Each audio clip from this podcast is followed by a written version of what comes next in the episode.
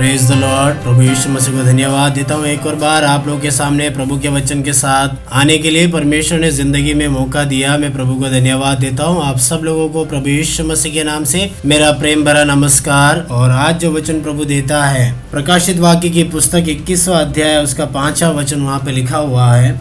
जो सिंहासन पर बैठा है, उसने कहा, देख, मैं सब कुछ नया कर देता हूँ। फिर उसने कहा, लिख ले, क्योंकि ये वचन विश्वास के योग्य और सत्य है। प्रकाशित वाक्य में नए आकाश और नई पृथ्वी के बारे में इक्कीसवें अध्याय में बोलता है, तब योहन्ना एक दर्शन देखता है। योहन्ना ने दर्शन पर एक नई चीज़ को देखा, एक नई बात को देखता है कि सिंहासन पर बैठा हुआ पिता परमेश्वर उससे बोलते हैं, प्रकाशन में, दर्शन में बोलते हैं, देख मैं सब कुछ नया करता हूँ। फिर उसने कहा, लिख ले क्योंकि ये वचन विश्वास के योग्य और सत्य है। पिता परमेश्वर बोलता है, देख, परमेश्वर योहन्ना से बोलते अब मैं सब कुछ नया कर रहा हूँ, बिल्कुल नया कर रहा हूँ।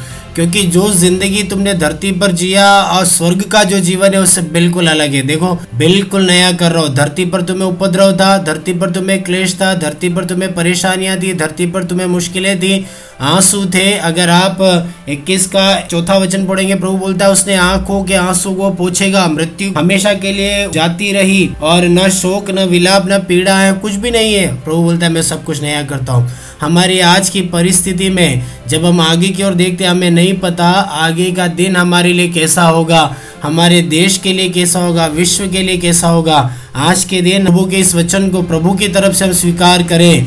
कि परमेश्वर सब कुछ नया करने जा रहा है। परिस्थिति बड़ा, दुनिया की देखे बिल्कुल अलग हो चुका है इस समय। गवर्नमेंट काम नहीं कर रहा है, यातायात ठप है, एयरवेज ठप है, ट्रेन ठप है, बसें बंद है। नॉर्मल जनजीवन बिल्कुल अस्त व्यस्त हुआ है, सब कुछ शांत पड़ा है। पूरी दुनिया थम चुकी है। लेकिन इसके बीच में हम जब आने वाले कल की ओर देखते हैं, हमारे अंदर एक आशा होनी चाहिए। हाले वो आशा ये है, हमारा परमेश्वर सब कुछ नया करने जा रहा है। ये परिस्थिति अब ऐसी नहीं रहेंगी, लेकिन परमेश्वर सब कुछ नया करेगा। न केवल उस आने वाली दुनिया में, उस स्वर्ग राज्य में परमेश्वर हमारे लिए सब कुछ नई चीज़ें प्रभु हमें देता है, लेकिन इस धरती की ज़िंदगी में जब तक हम जीवित हैं और यीशु मसीह का आगमन जब तक नहीं होता है, हमारा आस, हमारा भरोसा, हमारी आशा उस यीशु मसीह पर है। ये उम्मीद के साथ कि एक आने वाला कल जो हमारी ज़िंदगी में होगा, वो एक नएपन को लेकर आएगा,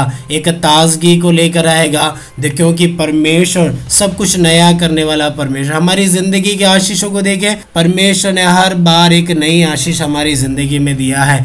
हम जब से विश्वास की यात्रा में निकले हैं तब की हमारी लाइफ को देखें और आज की हमारी ज़िंदगी को देखें। प्रभु ने हर प्रकार की उत्तम बातों से हमें तृप्त किया है। अगर परमेश्वर हमारी इस धरती की ज़िंदगी की सारी आवश्यकताओं को नया कर कर ताज़ा अनुग्रह से भरता है तो वही परमेश्वर आने वाला कल भी नई नई आशीषों से भरेगा। और प्रभु बोलता है, योन्ना से कि लिख ले क्योंकि ये वचन विश्वास के योग्य और सत्य है। प्रभु बोलता है, जो मैंने बोला है तो लिख ले, कहीं तो भूल ना जाए। इसे अपनी पुस्तक में तो लिख ले, क्योंकि जो मैंने बोला है, ये विश्वास के योग्य हमारा प्रभु इंसान नहीं है कि झूठ बोले, हमारा प्रभु मनुष्य नहीं है कि धोखा दे। लेकिन वो सनातन परमेश्वर है, वो कभी झूठ नहीं बोलता, वो कभी धोखा नहीं देता। वो प्रभु बोलता है, लिख ले, क्योंकि ये विश्वास के योग्य है और ये जो वचन में बोलता हूँ, वो सत्य है। मेरा प्रभु हमारे लिए सब कुछ सही करने वाला परमेश्वर है। मेरे प्रिय लोगों, आज के वर्तमान को हम देखते हैं, हमारी आँखों में आँसू हैं। वर्तमान को हम देखते हैं, हमारा दिल दुखता है। दुनिया की ओर जब हम नज़र उठाते हैं, उनकी वेदनाओं को देखकर, उनकी परेशानी को देखकर,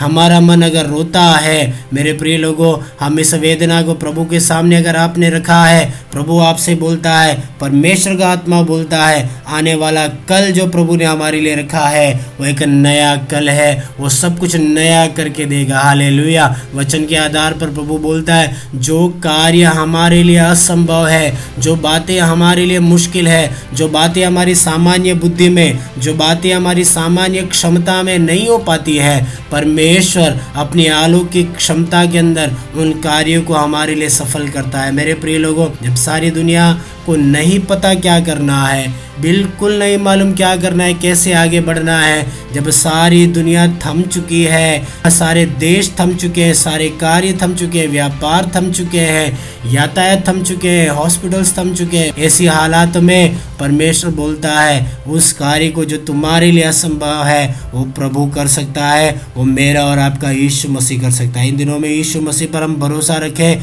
ये एक विश्वास करें, आने वाला एक बेहतर कल हमारे लिए प्रभु ने रखा है, जिसमें आँसू नहीं है। उस बेहतर कल की ओर हम देखें, क्योंकि प्रभु हमारे भविष्य को संभालता है। किसी गीतकार ने इस प्रकार बोला, आने वाले भविष्य का मैं सामना कर सकता हूँ। क्योंकि वो ज़िंदा है, यीशु मसीह ज़िंदा है, इसीलिए मैं उसका सामना कर सकता हूँ। मेरे प्रिय लोग, यीशु मेरे साथ है, यीशु मसीह आपके साथ है। आने वाला कल, अगर हमारे लिए प्रभु ने रखा है, प्रभु वायदा करता है, एक नया कल वो प्रभु देता है, वो सब कुछ नया करके देगा। इसलिए मेरे प्रिय लोगों, अगर निराशा आपके मन में आया है, अगर डर आपके अंदर आया है, अगर व्याकुलता आपके मन के अंदर आई है आज की सुबह जब आप इस संदेश को सुनते हैं, प्रभु के सामने आप उसे उतार के रखें और बोले, मेरे लिए परमेश्वर ने एक नया कल रखा हुआ है। बोले परमेश्वर से। हर एक व्यक्ति बोले, संदेश को सुनने वाला हर एक व्यक्ति बोले, हमारे लिए, मेरे लिए परमेश्वर ने एक नया कल रखा है। परमेश्वर सब कुछ नया करने जा रहा है। हाल हम विश्वास के साथ इस बात को क्लेम करें, हमारा परमेश्वर सब कुछ ताज़ा करेगा, सब कुछ नया करेगा। आमेन। मैं आपके लिए प्रार्थना करना चाहूँगा। मेरे प्रिय पिता परमेश्वर, आज के दिन इस संदेश को सुनने वाले मेरे समस्त भाइयों, बहनों के लिए, मेरे मित्रों के लिए, देश में, विदेशों में अलग अलग जगह से सुनने वाले मेरे अजीजों के लिए मैं प्रार्थना करता हूँ, पिता। प्रभु जी हाल जब डर हमारे मन में भरता है, जब व्याकुलता हमारे दिलो दिमाग में आती है, निराशा जब हमारे दिल में आता है परमेश्वर तेरा वचन हमें बल देता है कि तू सब कुछ नया करेगा। मेरे पिता परमेश्वर, इन दिनों में तू सब कुछ नया करने जा रहा है। जो बातें हमारे लिए मुश्किल और असाध्य है, इन दिनों में तू अपने हाथों में लेकर उन कार्यों को सही करने जा रहा है पिता। उसके लिए हम तेरे धन्यवाद देते प्रभु जी। तेरे विश्वास में भरोसे में आगे बढ़ने के लिए हर एक की तो सहायता कर। यीशु के नाम से हमें दुआ मांगते हैं।